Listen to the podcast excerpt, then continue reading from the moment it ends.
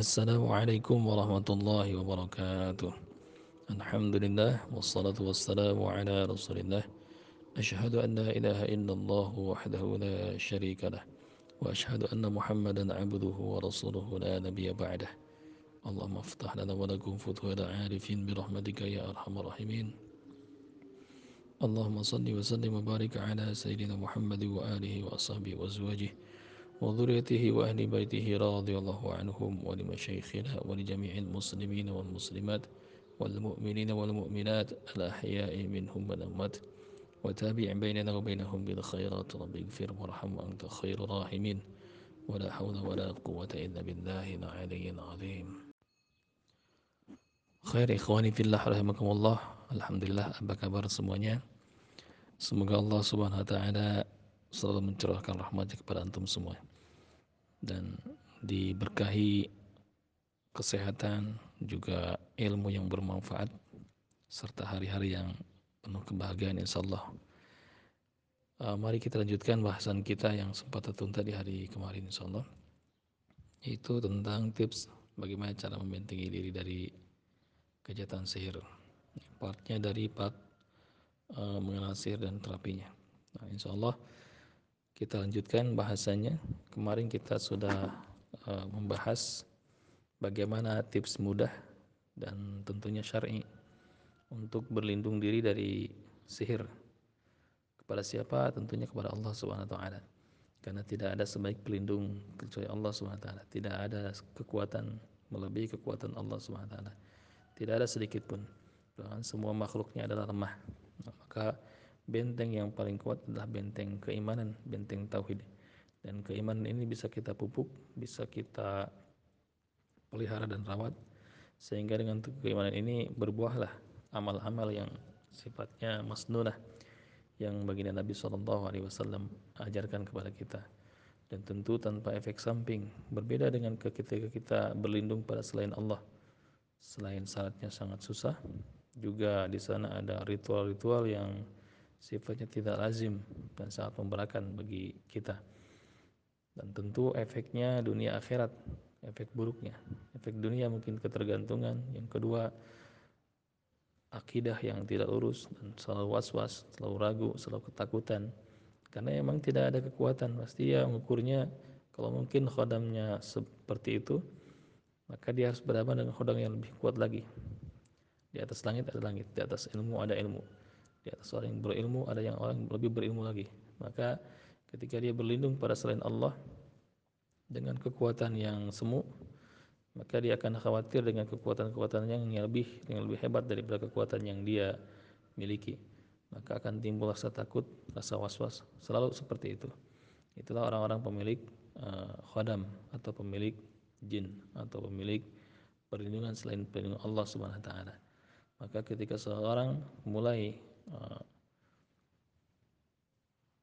mulai berpegang teguh, mulai memeluk apa itu dia perlindungan dari perlindungan Allah Subhanahu maka itulah titiknya. Seseorang mendapatkan ketenangan yang sempurna. Tenang di dunia dan insya Allah tenang di akhirat. Karena itulah yang dirindukan. Dunia baginya hanya sementara, hanya sementara lewat dan hanya sementara berlalu sampai ajal menjemput dan kehidupan yang sebenarnya adalah kehidupan akhirat. Maka dia mempersiapkan hari-harinya untuk pertemuan itu. Tidak menyanyiakan waktu-waktu yang berharga, tidak membuang-buang waktu dengan percuma. Tapi diisinya setiap langkahnya menjadi langkah dakwah, setiap nafasnya menjadi tasbih, setiap kalamnya adalah uh, kalam kebaikan dan setiap uh, air matanya adalah air mata kerinduan. Nah, itulah dia hakikat sesungguhnya bahwa seorang yang benar-benar merindukan akhirat, merindukan Allah, maka dia akan dimudahkan dalam urusan dunia. Dunia yang dianggap kecil, maka dunia pun akan mengikutinya. Nah, itu dia hakikat yang sesungguhnya daripada kerinduan dan perlindungan-perlindungan ini. Maka benteng paling kuat adalah benteng iman dan iman ini tidak bisa datang secara tiba-tiba kecuali kepada orang-orang yang Allah hendaki dari para nabi misalkan. Nah, untuk memupuk iman ini ada beberapa cara yang banyak nabi ajarkan. Jadi kita melakukan uh, amalan-amalan ini maka iman akan bertambah. sebagaimana uh, ada apa namanya peribahasa dari para ulama bahwa iman ini terkadang naik, terkadang berkurang, terkadang bertambah, terkadang berkurang. Al imanu yazidu wa yanqusu. Yazidu bi ta'atillah wa yanqusu bi maksiatillah. Iman jadi bertambah dengan taat kepada Allah, melakukan amalan-amalan yang Nabi baginda Nabi SAW ajarkan. Diamalkan dengan penuh keikhlasan, dengan penuh titik kerinduan, maka dia akan bertambah bertambah bertambah dan bertambah terus iman dan iman pun akan berkurang dengan bimaksiatillah dengan maksiat kepada Allah satu titik untuk maksiat dua titik untuk dua maksiat. Dan begitu terus seterusnya apa seterusnya. Sehingga titik-titik ini memenuhi kertas yang putih dan hitam. Nah hitamlah ini. Kita perlu dengan bertobat. Semakin kita tinggalkan taat dan semakin perbanyak maksiat maka iman semakin turun. Semakin turun dan semakin turun. Ngedrop dan akhirnya futur dan akhirnya tidak mau sama sekali mendekati ajaran agama. Dan dalam pikirnya bahasanya agama itu hanya menyusahkan nah, bahkan yang lebih lanjut lagi orang-orang sampai tidak mengenal Allah naudzubillah thumma naudzubillah hmm, maka lakukan lakukan dengan niat ittiba'us sunnah ittiba'us sunnah mengikuti sunnah baginda Nabi sallallahu alaihi wasallam ada pahala yang sangat besar dan yang Nabi ceritakan dari Allah SWT kepada kita yang bagi pengamal sunnah-sunnahnya. Wa ba'an sunnati falaysa minni. Barang siapa yang tidak suka dengan sunnahku maka dia bukan golonganku. Pertama kita akan termasuk pada golongan baginda Nabi SAW. Yang kedua berpahala syahid. Man ahya sunnati inda fasadi ummati Barang siapa, barang siapa yang menghidup-hidup sunnahku ketika rusak keadaan umatku, falahu ajran mi'ata syahid, maka baginya ganjaran seratus orang mati syahid. Bahkan tanda cinta adalah melaksanakan sunnah. Nah, antum bisa lihat orang-orang yang benar-benar cinta pada idolanya cenderung mengikuti apa yang mereka lakukan. Misalkan pakaian, cara berpakaian, cara potongan rambut, cara berbicara, pergaulan dan lain sebagainya. Ini karena bentuk idola dan cinta. Maka kita pun karena cinta pada baginda Nabi SAW maka sedikit demi sedikit sunnah yang ada pada baginda kita lakukan. Baik itu dia sunnah surah di penampilan baginda kita tiru apa yang pernah baginda pakai. Misalkan baginda memakai cincin kita pakai. Baginda tidak memanjangkan kuku, kita pun tidak memanjangkan kuku. Baginda memelihara janggut, kita pun pelihara janggut. Baginda menipiskan kumis, maka kita pun tipiskan kumis.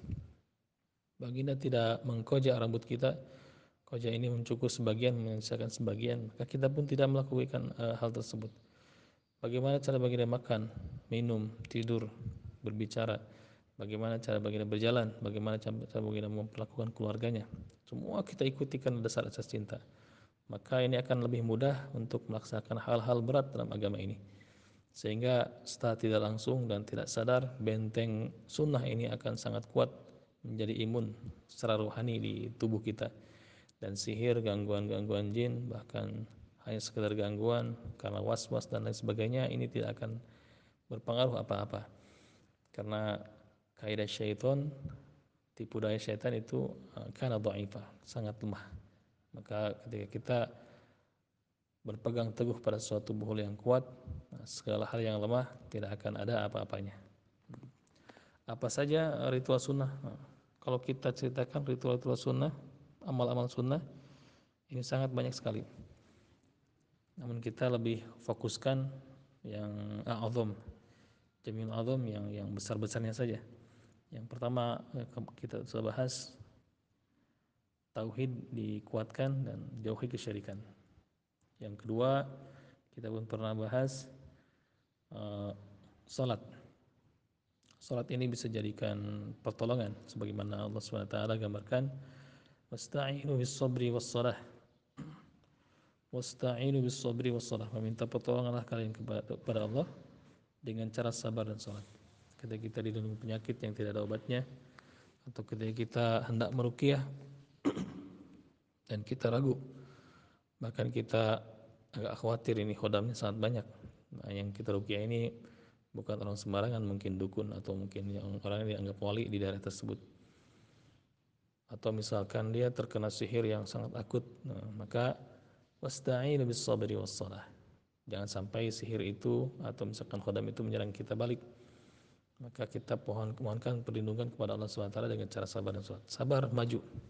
Terus lakukan uh, apa yang harus dilakukan sebagai seorang perukiah yaitu rukiah dia. Bacakan bacaan-bacaan standar rukiah atau bacakan ayat rukiah tanpa apa namanya tanpa mengira atau tanpa meyakini bahwa bacaan Quran ini akan berpengaruh tapi inilah biidnillah tapi izin daripada Allah SWT hajar saya jadi kita melakukan rukiah kita tawakalkan semuanya bahwa semuanya yang menyembuhkan adalah Allah yang menjadikan reaksi adalah Allah yang mengeluarkan jin tersebut hanya Allah taala. Kita hanya berwusul. Sebagian wusul bagi Nabi sallallahu alaihi wasallam. Lakukan untuk orang-orang yang terkena gangguan. Maka pertama adalah sabar dulu dengan tawakal, kemudian sholat. Lakukan sholat dua rakaat sebelum melakukan rukyah. Ini biasanya efeknya berbeda ketika merukyah tanpa sholat dulu. Nah, untuk kasus-kasus berat atau misalkan untuk lakukan rukyah mandiri sebaiknya sholat dulu dan mohon perlindungan kepada Allah Subhanahu wa taala. Tips berikutnya yaitu membaca Al-Qur'an setiap hari. Setelah kita kuatkan iman, kemudian iman ini kita jaga, kita beri di rumah dengan perbanyak uh, salat. Kemudian rumah untuk iman ini kita pun hiasi dengan Al-Qur'anul Karim. Hiasi rumah tersebut dengan Quranul Karim. Baca Al-Quran di mana pun, di tempat-tempat yang dimuliakan artian tidak di tempat-tempat yang bernajis baca ketika antum menunggu jemputan ketika di halte bus atau misalkan ketika di kereta atau ketika di kantor di rumah atau misalkan ketika menunggu di sela-sela waktu daripada kita mainin uh, handphone atau android lebih baik buka Quran murojaah kita hafalan kita lebih kita buka buka Quran uh, melanjutkan apa namanya yang jadi uh, bacaan kita setiap hari minimal para ulama menyebutkan eh, 200 ayat setiap hari. Ini standar bacaan untuk agar iman ini terus terbenihi, terus tersirami. Maka akan tumbuh subur di sana dan kuat menghujam ke dalam dada iman ini, tidak akan tergoyahkan. Baca Al-Quran setiap hari minimal 200 ayat atau sekitar 2 juz, sekitar 20 lembar. Antum tinggal bagi dalam lima waktu sholat kalau misalkan tidak sempat. Ada sholat zuhur misalkan uh, kalau misalkan 20 tinggal bagi 5 saja. Nah seperti itu. Berapa lembar berapa lembar atau berapa uh, antum sempatnya mungkin pada subuh dengan pada maghrib berarti subuh pada subuh satu juz pada maghrib satu juz atau misalkan malam hari satu juz dan lain sebagainya. Tinggal dibagi. Ya, tidak langsung dibaca sekaligus uh, untuk yang memulai uh, membiasakan diri mulazim bil Quran. Membiasakan diri ber, uh, bergaul dengan Al-Quran. Banyak sekali padilahnya orang yang dekat dengan Quran. Karena dia adalah kalam Allah bukan makhluk Allah tapi kalam Allah firman-firman Allah surat cinta dari Allah. Siapa yang membacanya tiap hari maka dia akan bersahabat dengan Al-Quran. Dan rukyah ini 75% adalah Al-Quran yang dibacakan. Ketika dia dibacakan kepada orang yang sakit maka janji Allah wa yunazzilu minal qur'ani ma huwa shifaa'u wa rahmatul lil mu'minina wa la yazidu dhalimina illa khasara kami dan kami telah kuatkan dari sebagian Al-Quran ini ada penyembuh penyembuh dan rahmat bagi orang-orang yang beriman dan tidak akan bertambah bagi orang yang zalim kecuali kerugian. Bahkan Al-Quran ini bisa menghancurkan apa pun yang sifatnya sihir atau gangguan-gangguan jin atau gangguan-gangguan yang bukan non medis bahkan medis. Di sana eh, namanya syifa ini untuk kesembuhan medis non medis psikosomatis gangguan jiwa dan lain sebagainya maka Al-Quran ini kalaulah diturunkan kepada gunung hadzal qur'ana ala jabal kalau saja kami turunkan Al-Quran ini kepada gunung. La ra'aitahu kalian akan melihat ra'ati khashi'an mutasaddian min khasyatillah min khasyatillah. La ra'aitahu khashian kalian akan melihat gunung ini ketakutan mutasaddian min Allah dan meledak min khasyatillah karena benar-benar takutnya kepada Allah Subhanahu wa taala. Nah, bagaimana gunung bisa meledak kalau kanker atau misalkan tumor ganas atau misalkan penyakit-penyakit yang biasa uh, mempan sangat mungkin sekali disembuhkan dengan Al-Quran ini. Maka pertama yakin dulu, iman dulu. Iman ini dipupuk dengan tadi pemahaman biasa tadi. Ketika iman ini semakin kuat dan semakin menghujam, maka lafaz-lafaz yang kita bacakan, yang setiap hari kita bacakan Al-Quran Al-Karim ini akan berbobot sangat tajam sekali bagi mereka. Dan ketika kita hanya membacakan saja, tugas kita hanya itu, sempurnakan ikhtiar.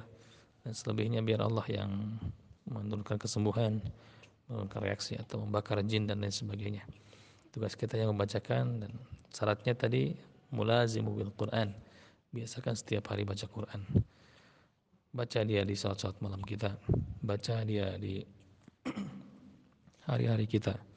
Jadikan dia zikir afdhalu dzikri qiraatul Quran. Sebaik-baiknya mengingat Allah adalah dengan cara membaca Al-Quran. Baca dengan terjemahnya baca dengan pemaknaannya tafsirnya.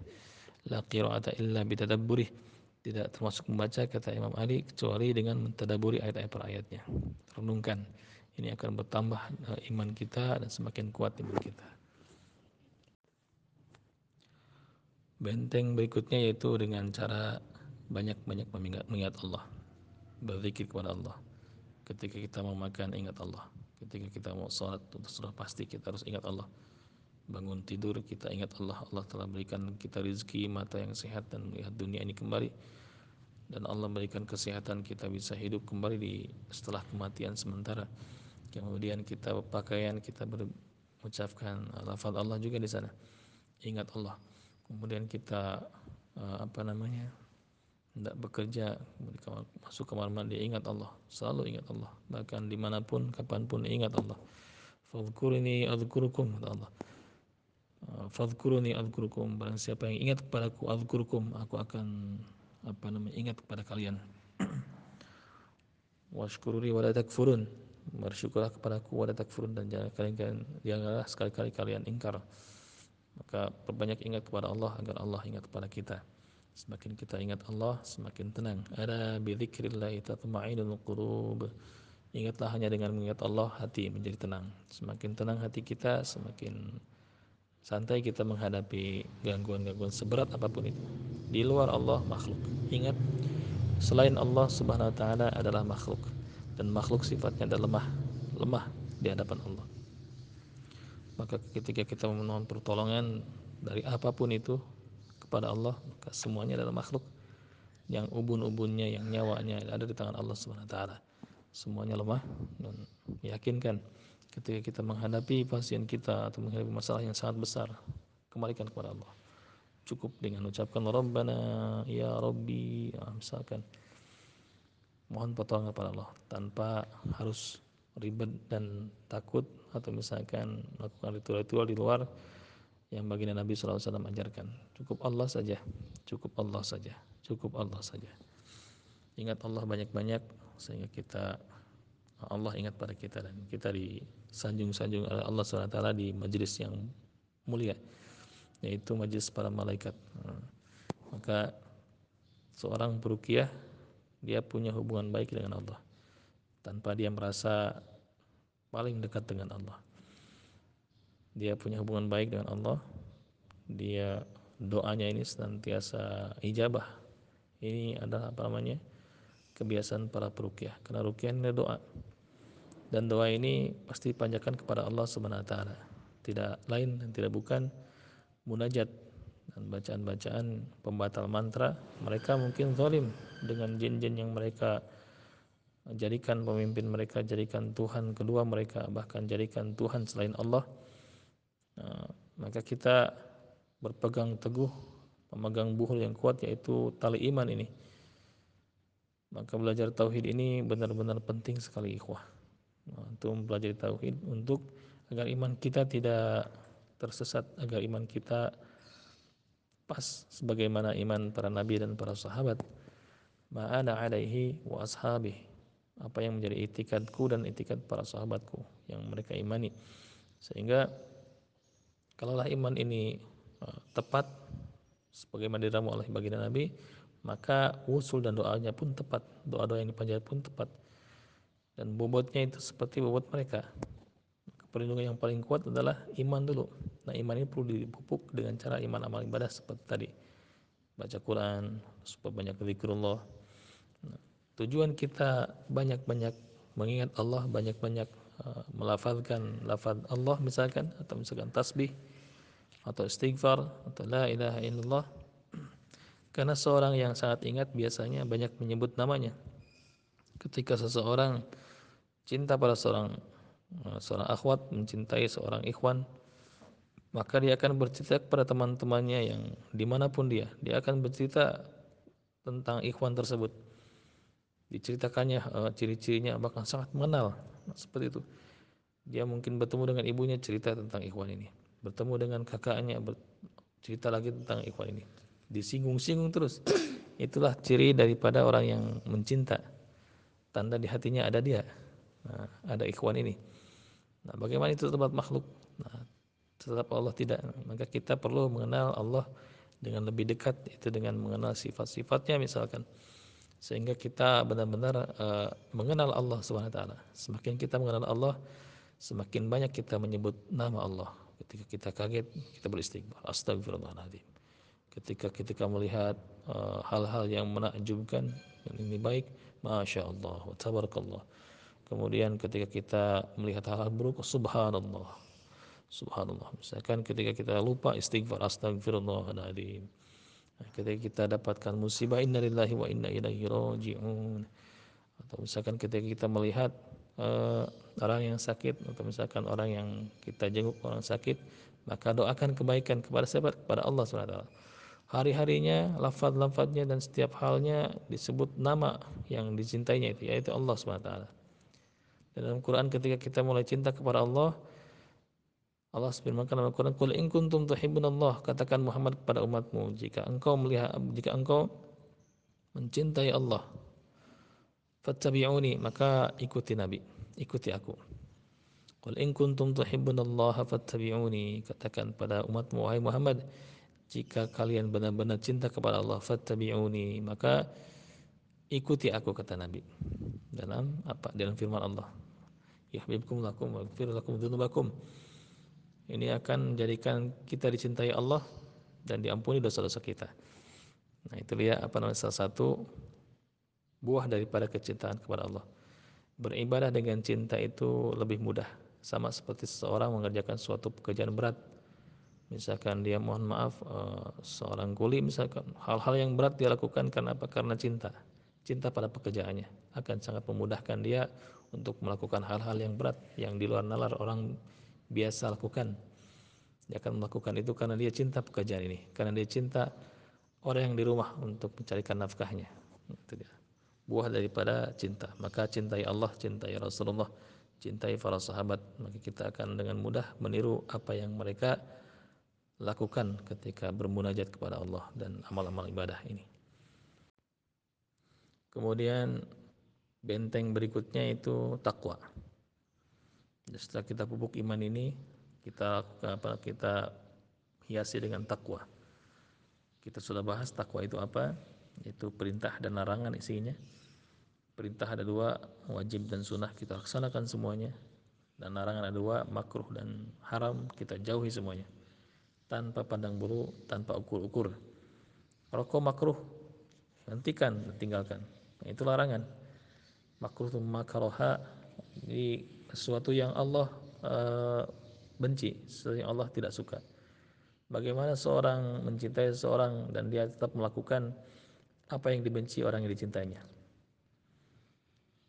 Antum punya istri misalkan, istri antum tidak suka uh, antum ini berbohong, tapi terus terus dan terus dilakukan berbohong ini nah, bagaimana apa hakikat cinta itu antum cinta misalkan sama uh, guru atau misalkan sama bos di kantor. Tapi hal yang di yang di antum tetap lakukan apa yang di, tidak disukai bos antum atau guru antum? Bagaimana mencapai ridhonya?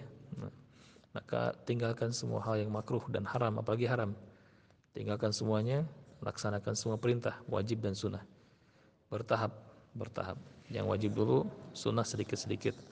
Wajib wajib dilaksanakan yang sunnah sedikit demi sedikit laksanakan. Ini ada buah takwa. Nanti di sana ada uh, buah daripada takwa itu ya ja'alahu makhraja Allah jadikan setiap uh, perkara itu jalan keluar baginya.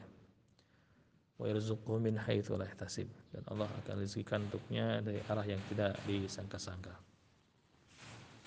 Tips berikutnya itu jangan biarkan anak-anak kita berkeliaran di waktu menjelang maghrib.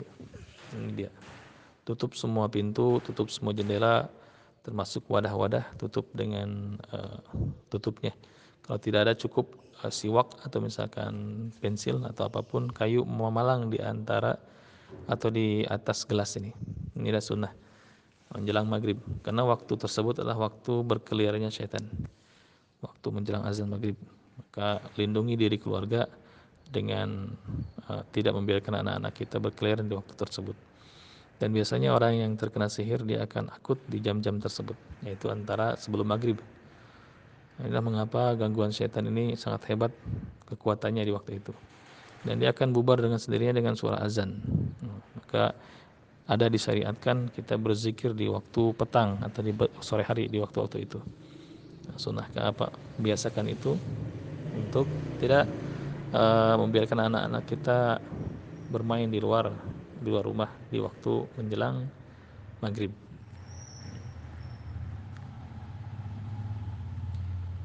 Dan yang berikutnya tips yang kita lakukan untuk membentengi diri dan keluarga dari sihir itu yaitu membersihkan rumah dari patung dan gambar. Nih, patung, gambar, papan salib kalau ada atau jimat raja juga gambar-gambar yang bernyawa atau pernak-pernik yang bernyawa yang bentuknya itu seperti makhluk, makhluk bernyawa maksudnya. Ini kita singkirkan. Bagaimana kalau misalkan keluarga kita tidak suka atau misalkan orang-orang yang kita sarankan tidak suka, maka inilah perlunya dakwah. Dakwahi terlebih dahulu sebelum kita uh, lakukan eksekusi massal yaitu memusnahkan benda-benda yang dianggap pusaka di rumah tersebut atau gambar-gambar yang memang uh, dilarang oleh baginda Nabi SAW turunkan semua foto. Nah, terlepas dari ikhtilaf para ulama mereka ada yang membolehkan foto karena foto ini bayang, bayangan bayangan yang diambil bukan gambar yang dilukis. Allah alam terserah. Itu uh, bukan bagian dari kita uh, perukiah. Tujuan kita adalah uh, bagaimana semurni mungkin menjaga-jaga. Karena memang ada efeknya ketika di ruangan tersebut banyak foto dan kita lakukan rukiah di sana ini akan berefek sekali berefeknya tidak ada kan apa-apanya tidak akan ada apa-apa. Tidak apa tidak apa namanya? Tidak ada reaksi apa-apa. Maka sebaiknya kalau untuk melakukan kuliah di rumah yang banyak fotonya antum sarankan dulu fotonya agar diturunkan. Syukur-syukur diturunkan selamanya. Sarankan kepada mereka agar foto ini simpan di album bukan dipajang karena dipajang ini akan timbul ya kedua tidak berkesan apa-apa kenangannya itu tapi kalau disimpan di album, orang bila rindu bisa lihat foto tersebut. Nah, itu dia kelebihannya. Sehingga bisa mengingatkan kembali daya ingat, menguatkan kembali daya ingat yang sudah mulai-mulai pikun misalkan dilihat album itu akan menangis dan segala macam. Tapi kalau dipajang di tembok hanya hiasan. Termasuk pernak-pernik gambar tikus, gambar misalkan kelinci dan sebagainya ini keluarkan di rumah. Nah, biasakan sterilkan rumah, isi dengan Al-Qur'an, jauhi dari benda-benda yang tidak berguna hiasan-hiasan. Nah, ini perlu perontokan ego dulu. Maka sebaiknya apa namanya sarankan seperti itu. Patung-patung mungkin hiasan-hiasan dikeluarkan dari rumah karena dia tidak akan dia akan mencegah malaikat untuk masuk ke dalam rumah malaikat rahmat terutama hewan hewan anjing nah, jangan sampai uh, kita atau orang yang kita rukyah ini memelihara anjing karena setan tidak akan memasuki suatu rumah yang di dalamnya ada patung, suara lonceng atau lonceng, anjing, dan gambar. Gambar-gambar yang dilukis yang menyerupai makhluk. Kalau gambarnya gambar tumbuhan tidak mengapa. Itu barangkali itu beberapa uh, tips untuk melindungi kita dari sihir. Insya Allah kalau rumah setiap hari dibacakan Quran, dilaksanakan zikir di sana mungkin zikir pagi petang di rumah juga dilakukan sholat berjamaah keluarga perempuan di sana untuk perempuan-perempuannya laki-laki keluar dimelazimakan uh, dilazimkan sholat tahajud di, di rumah tersebut dan sholat sunnah yang lainnya. Dihidupkan suasana rumah ta'lim rumah di sana atau misalkan uh, bayan agama atau tausiah agama. Hanya sekedar membacakan beberapa hadis untuk seluruh anggota keluarga. Diturunkan semua foto-foto dan gambar-gambar yang bernyawa dan patung dan sebagainya. Insya Allah sihir tidak akan masuk ke rumah tersebut karena mereka akan kepanasan tersendiri ketika bahkan orang-orang yang mempunyai khodam kita banyak uh, mengambil bukti dan testimoni ketika mereka masuk ke klinik kita misalkan di uh, di Bogor sini di Menteng Jalan Terapi Ketika mereka masuk di gerbang, mereka sudah kesilauan menutup mata. Silau, ada yang yang panas dan sebagainya. Belum diapa-apain. Itu saking sangat besarnya kekuatan benteng rumah tersebut. Bagaimana dengan benteng orang-orangnya? Wallahu a'lam. Untuk bisa bayangkan rumahnya saja mereka sudah takut.